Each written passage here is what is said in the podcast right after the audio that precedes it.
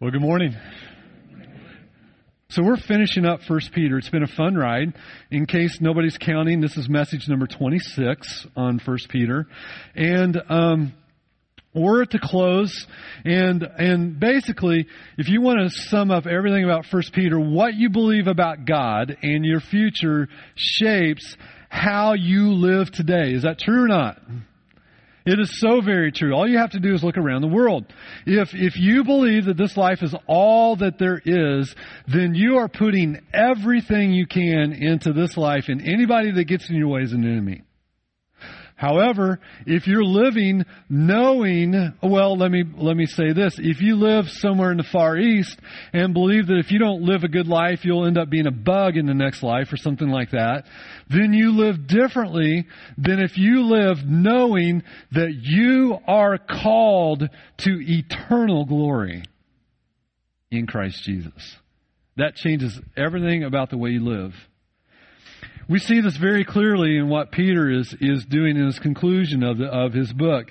He, in the final section, he's encouraging these believers to remain faithful during suffering. Why can they remain faithful during suffering? Because God is truthful. His word is true and He is trustworthy.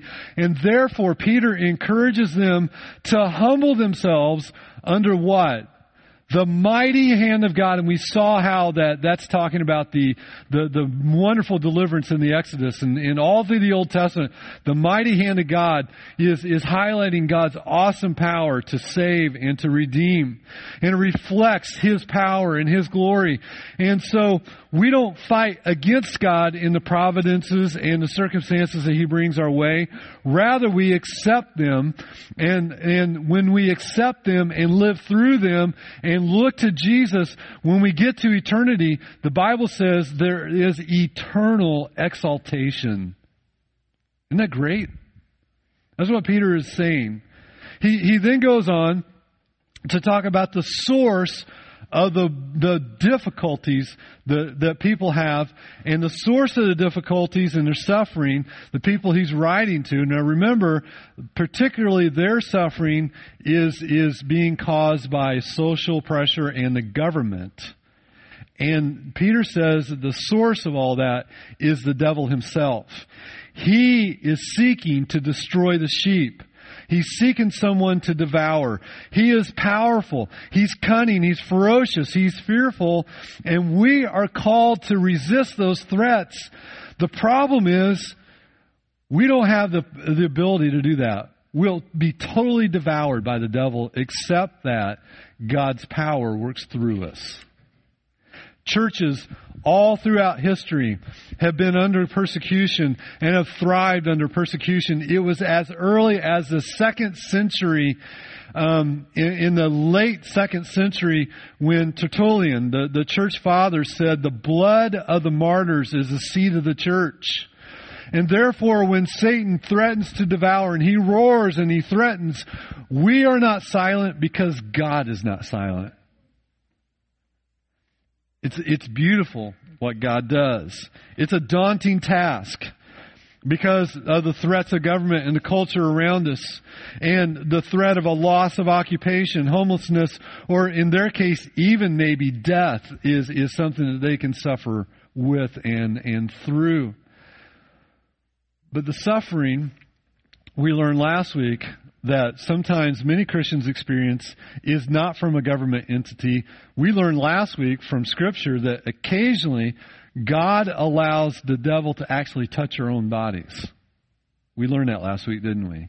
And we saw all the different ways that Satan can attack us and, and is against us. And so as I preach through this and we start through this passage, realize that the context is social pressure, political pressure from the Roman government, but it can apply to all areas of our lives where we're not our own enemy. In other words, if you made a mess of your life, you're not suffering because Satan's attacking you, you're suffering because you made a mess of your life. If you're living righteously and God brings something along your way, that's a different story altogether. But the daunting task that we're called to also comes with some wonderful promises, and I want to highlight six promises that we can pull from our passage in in uh, 1 Peter chapter 5, beginning in verse number 10. Let's read this together. And after you have suffered a little while, promise number one, when you are suffering, know that suffering is temporary. After you have suffered a little while. This is a theme that he's carried since the beginning of the letter. Hold your finger here and turn to 1 Peter 1 6. And I realize most of you have phones now probably today. I don't know how you're going to do that. But turn to 1 Peter chapter 1 and 6 and notice at the very beginning of his letter, he looks at the, he writes to the people and he says, in this you rejoice, Though now for a little while, if necessary, you have been grieved by various trials. There's the theme. You can look at it as bookends. That's the one bookend. The other bookend is 1 Peter 5.10. You can turn back there now. After you have suffered a little while. Now what is he saying? Is he saying that our suffering will probably only be for a little while here on earth? And then he's going to remove all suffering here on earth. No, that's not, that's not what he's saying. What he's saying is that suffering here on earth, no matter how long it is, is a little while compared to eternity. Uh, Paul said that, didn't he? Paul said in 2 Corinthians 5:17, he says, "For this light momentary affliction is preparing for us an eternal way to glory beyond all comparison as we look not to the things that are seen, but to the things that are unseen. For the things that are seen are transient, but the things that are unseen are eternal. This light momentary affliction is preparing us for an eternal weight of glory." Isn't that a wonderful promise? Eternal glory. We'll talk about that more in just a minute. But suffering is only temporary. Now, if you believe that your future will be unending glory in heaven, then you will view the suffering that you have nowadays as just a little while. Even if it lasts year after year after year. Secondly, promise number two, the suffering of believers are intense sometimes, but God's grace is stronger still. Look at verse number 10 again. After you have suffered a little while, the God of what? All grace. The God of all grace. The unchangeable fact, something that we cannot change, don't want to change, is that God is love. And He loves His children. Fundamental to His character is that He has the sheer amount of his love, the depth of his love, the pureness of his love, and his concern for his children, even in their suffering. If you're suffering right now, God cares for you.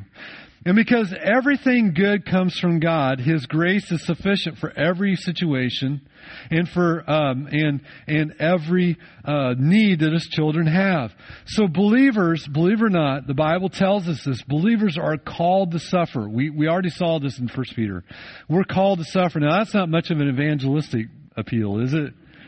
hey, I, I want to get, I want to call you to this great new relationship with God where you're going to be called to suffer in this life. Isn't that great? Why don't you get saved and you can find that out. But, um, but we're called to suffer. Now, some suffer a greater degree than others, but all Christians suffer somehow, some way, don't we? All of us are suffering. I, I, used to, when I was a young man, really struggle with the fact that I grew up in the United States of America, where, compared to the whole rest of the world, we're very rich, aren't we? All of us are rich. All of us probably have at least one car for the most part. Some of us have two. Um, and, um, and we have a house and we have all these things. And you go around the world and people are living in huts and, and they take public transportation or their, their transportation or their two feet or whatever else. And I was sitting here thinking to myself, okay, I'm in the United States of America. For the most part, our government is for us. Culture is for us. I'm not really suffering compared to all those other people. And of course, when I was younger, that was like communist Russia or communist China or something like that. But as I've gotten older, I've, I've begun to realize that there are so many ways that we can suffer in this life that we will not suffer in eternity, right? And so all Christians suffer to one degree or another.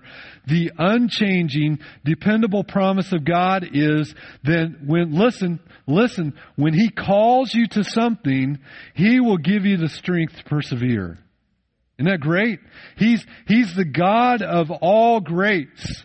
This is amazing. That God calls you to something beyond your strength, and then with the unlimited strength of God, the, uh, the, omnipotence of God, He pours into your life so that you can glorify Him and live through that suffering, the God of all grace.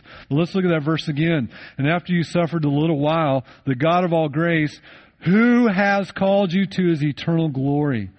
Your salvation is a call to eternal glory. This is a, this is a, a phrase uh, that is is dominant in, in, in this letter in First Peter. The word called is a dominant theme. Uh, Peter uses all the time. What does the word called mean?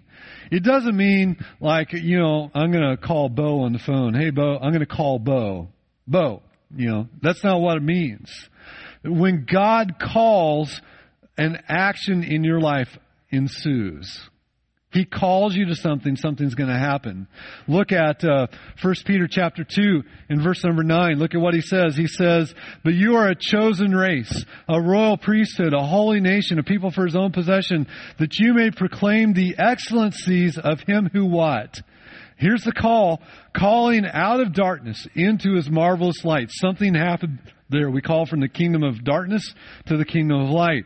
Uh, verse 221. For you, for to this you have been called, because Christ suffered after you, leaving you an, an example. There's that call to suffering, so that you might follow in his steps. And if you keep reading, those steps are that we're called to glory. So we're called to suffering, we're called to glory, and those things happen and will happen. Another verse in chapter 3 in verse number 9, he says, um, Do not repay evil for evil, reviling for reviling, but on the contrary, bless. For to this you were called, that you may obtain a blessing. Bless those who curse you, because you were called to receive a blessing. Give a blessing. These are things, these are definite actions. And so we have been called to eternal glory in Jesus Christ. It, God, it's an effective work of God. He inducts us into a relationship with Him. That calling is not only salvation from the penalty of sin, it's, it, it's calling us to eternal glory. Now let that sink in. For some of you, eternal glory be that the Redskins win Super Bowl year after year. Or the Nationals or something. Or Yankees, God bless. Let us sink in eternal glory. Paul's words, remember his words, for this light momentary affliction is preparing us for an eternal weight of glory beyond all comparison. Do you believe that? Apparently not.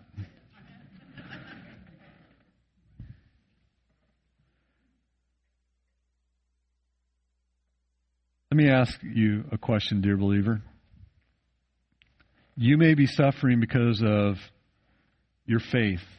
You may be suffering because you live in a sinful world, and that in itself causes suffering. And your arms may be heavy, and Satan may be attacking you, trying to scare you. But remember this you are a child of God who were called and bound for eternal glory. Amen? Amen. This leads us to the fourth promise. And that is found in verse number 10. Please don't miss this. Don't miss it. Look at what he says. And after you have suffered for a little while, God, the God of all grace, what? Will himself restore, confirm, strengthen, establish you. In the original language, that little word, will himself, is, is actually, it's the word autos. It's, it's called an emphatic. In other words, what Peter is getting uh, across to his readers is God is not some distant God off in the distance who's watching down on earth and seeing a whole bunch of people and, oh yeah, I can see that guy suffering himself. Rather, God himself is the one who's going to strengthen you. Is that not amazing?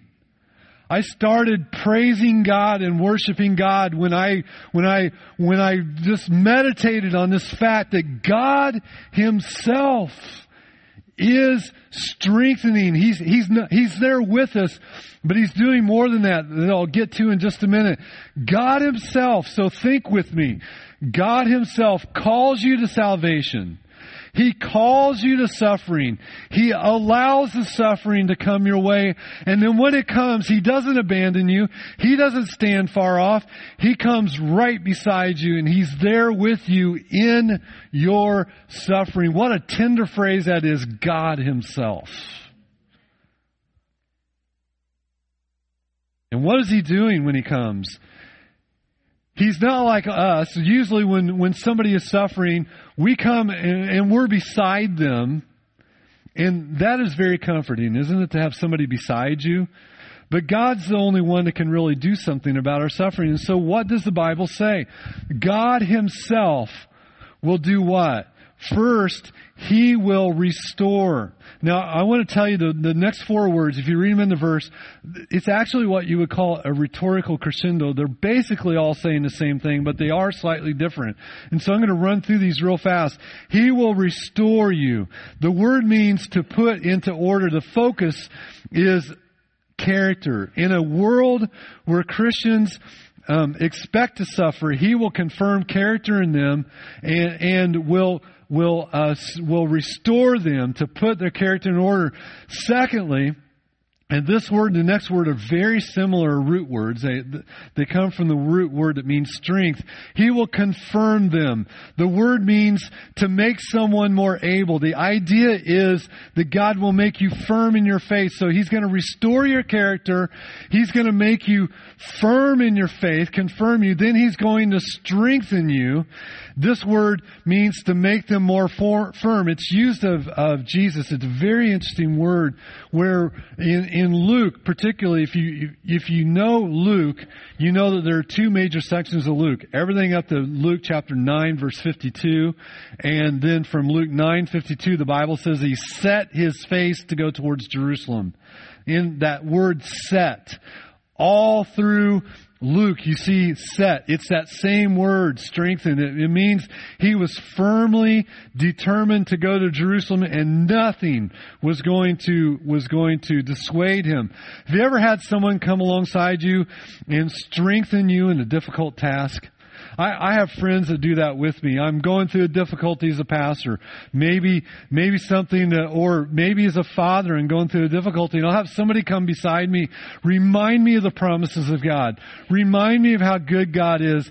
Confirm my decision. It may be hard, but, but Jarred, you're making the right decision. What does that do for me? That strengthens my resolve. And that's what God is, is doing to, to people who are suffering. And fourth, He will establish you. That word means to, to lay on a foundation. The idea is that God's going to take you in your suffering and He's going to lay you on a firm foundation, a foundation of His truth, and you will not be moved. Kind of reminds you of Jesus' parable, doesn't it? Uh, we should all sing the wise man build his house upon the rock together and the rains came tumbling down. Rains came down, the floods came up. Everybody know that song? So I know some people can't, but I'm not going to sing it for you. So, but no matter what comes your way, when God strengthens you, you will have the resolve to obey Him, to keep your faith firmly established is the main thing that it's driving at is God's going to strengthen your faith. It's not going to cause you to waver at all. Now, I believe that this applies to all the different kinds of trials that come our way. every trial that comes your way has passed through the throne of God, and He Himself is walking with us every step of the way, strengthening us. Our faith is giving us a firm foundation that will allow us not to be moved. If you uh, uh, studied the book of Exodus and, and the Pentateuch there, you see that in the Exodus uh, that God led the children of Israel out. He was with them. We see at the Dead Sea, or the Red Sea, I'm sorry, at the Red Sea that He fought for the Israelites, didn't He?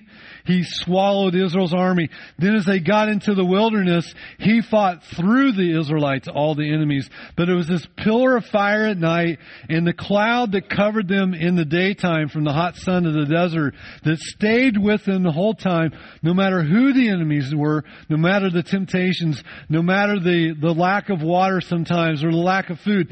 He provided it all. And God is that rock. God is that pillar of fire. God is that cloud and He will walk with you and see you to the promised land. What an amazing promise it is.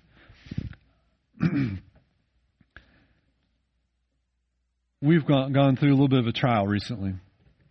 I mentioned this a little bit last week, but I've seen this play out firsthand in the last few weeks. Where you get the news, and it's bad news, and you're reeling for a day or two, aren't you? And then you know people are praying and you're praying and you you keep rehearsing in your mind the truth of God and you see the truth uh, of God that just settles your heart. Heather was talking to me Thursday evening, and, and she told me, she said, You know what the most comforting thing in all this is? She said that before the foundation of the world, God ordained that I would get cancer. And that means that God will sustain me through this no matter what the outcome is, good or bad in the world's eyes. That was God working and sustaining her. And, and you guys have all kinds of stories as well. God Himself will restore, confirm, strengthen, and establish you in difficulties. Promise number five God will triumph over all. I'm sorry, I skipped one, didn't I? Did I skip one? What's going on here? Anyway, God will triumph over all evil. Peter can't help himself. Look at verse number 11. He can't help himself. He, he breaks out with a doxology. What does he say? To him be dominion forever and ever. Amen. Do you notice he didn't say glory? He said dominion. He breaks out in a doxology. Have you ever been reading the Bible or reading reading a book that's that's fleshing out truth about the Bible and you just have to stop and you just have to praise God? That's what's going on with Peter here. He, he, he's encouraging them. He's telling them and he's meditating on what God does. And he finally just breaks out and says, to him be dominion forever and ever.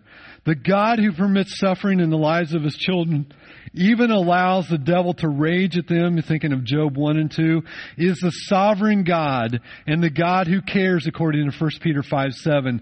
And dominion belongs to him forever because he welds a mighty hand on behalf of his people.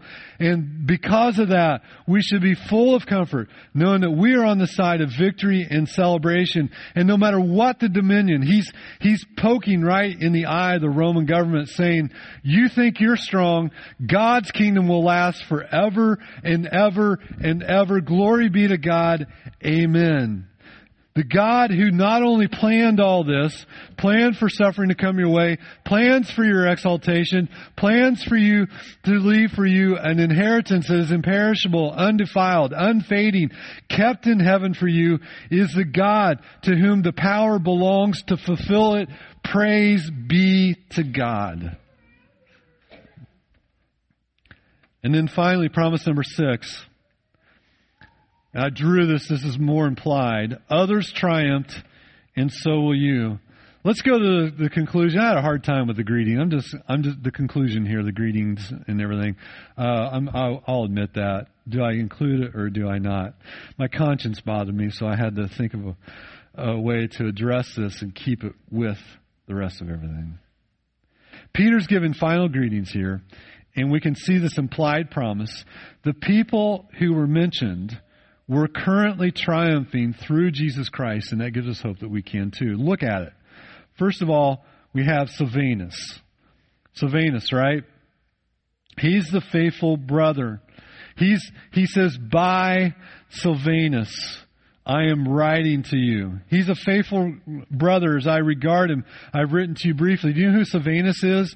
If you have an NIV, you already know. Silas.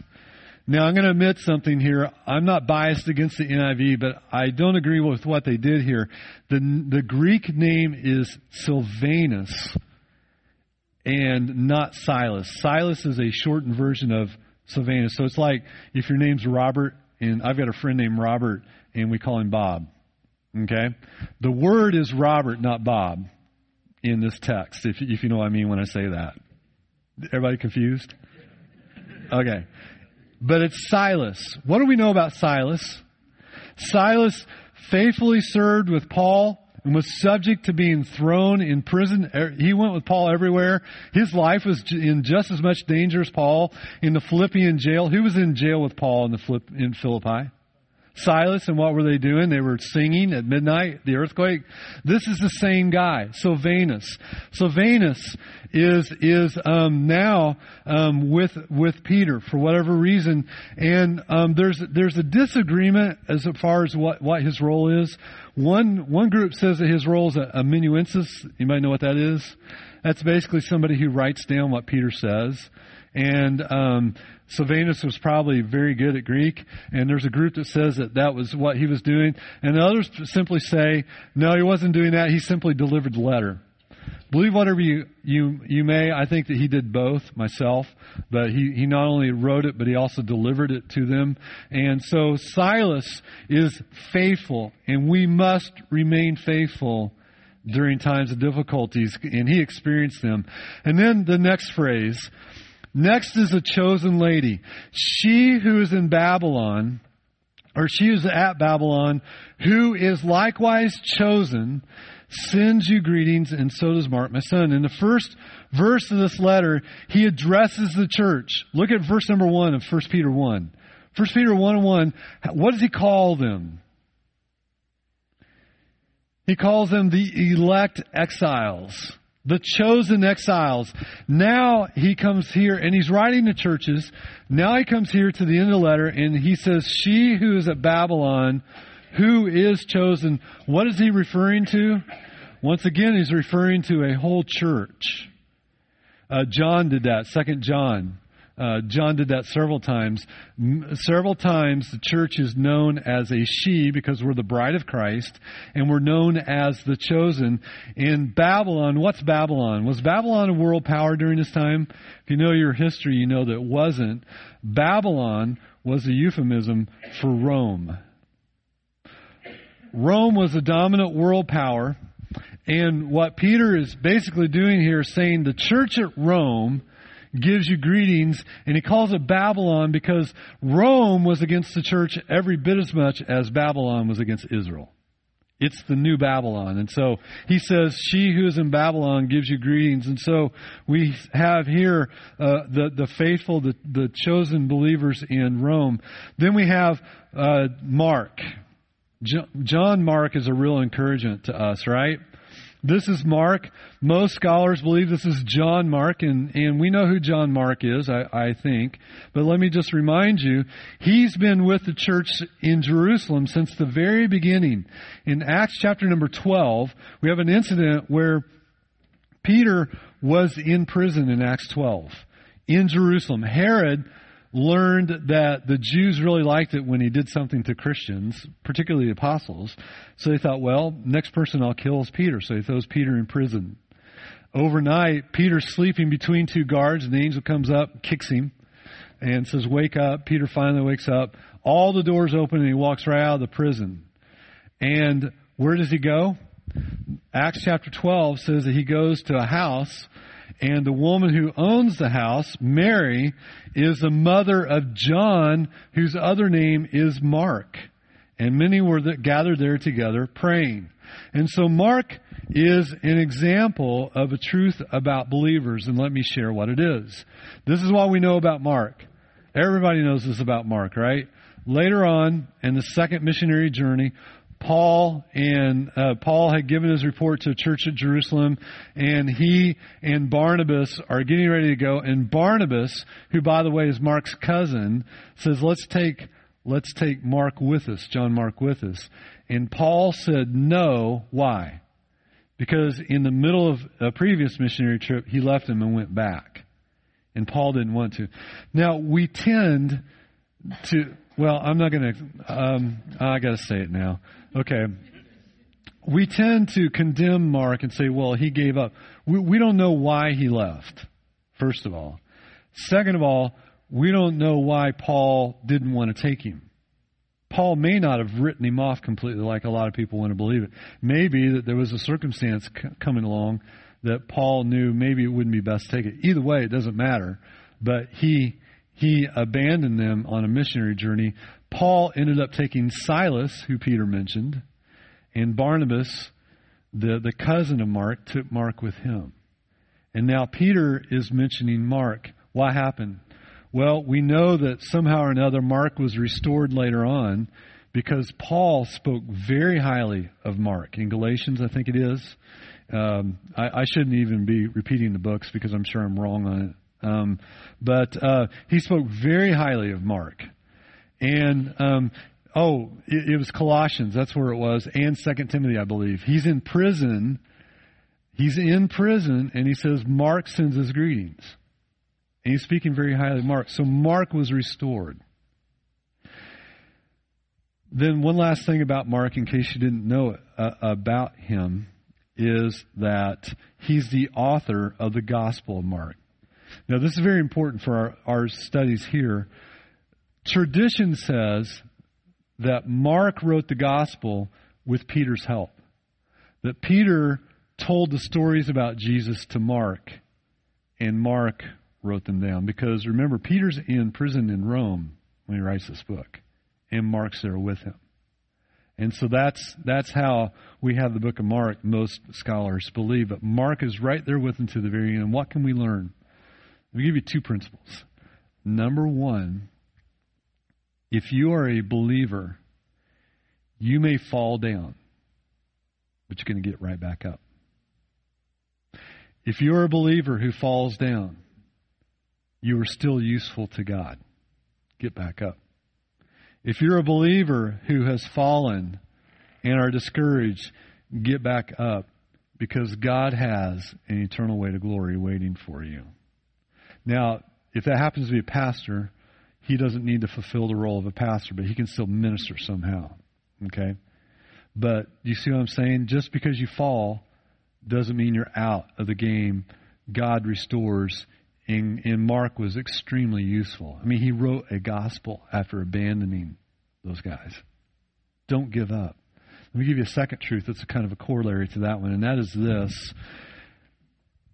If you fall, and you don't get up, you were never a believer to begin with. Because God has said over and over and over that if He calls you, He will take you to heaven. And people who are called get back up. People who are not called don't. They abandon the church for whatever reason. Mark is a wonderful example of a believer who may have failed somehow. I don't know what happened. And I'm sure that for a while he was discouraged. But with the encouragement, remember what Barnabas' uh, name is? Son of encouragement. He encourages him. And so maybe the job of some of you is to be an encourager. And encourage those whose, whose arms are heavy, whose strength is failing. Encourage them to get back up and to get back in the fight. Regardless, we have considered some tremendously comforting truths today. When you suffer from the hand of others, or you go through a trial that's not of your own making, know this. Know this that God ordained it from the, before the foundation of the world. Know this also. You do not have the strength to endure on your own, you will fail. And that is why God Himself comes right beside you and walks with you and strengthens and confirms and establishes you. And through God's omnipotent strength, in resting in Him, the firm foundation, you will triumph in the end through the power of Jesus Christ. And you will receive eternal glory along with Jesus Christ. What a mighty and faithful God we serve. Amen. Take heart, do not faint, do not fear. Place your confidence firmly in the only one who will deliver you. Lord, I thank you for the attention of the, the, the church today. Lord, I thank you for these wonderful truths. The, the fact, Lord, that you're with us. You are a transcendent God in that you're not like us. You're eternal in every attribute, and yet you're immanent in that you walk with us through our trials and difficulties. Lord, I, I don't even know how to adequately convey those truths other than just repeat them over and over. Lord, I pray for our people, people sitting here today who are in the midst of a trial. Could be a family member's difficulty, it could be a job difficulty, it could be health, it could be other kind of pressures, and some of them are due to the fact that they are Christians. I pray that you will strengthen them, that you'll take truth and firmly establish it in their mind so that they have faith to endure. And that they'll see, Lord, as we said at the very beginning, how we view God and eternity determines how we live down here. May they live strong, live faithfully. In Christ's name, amen.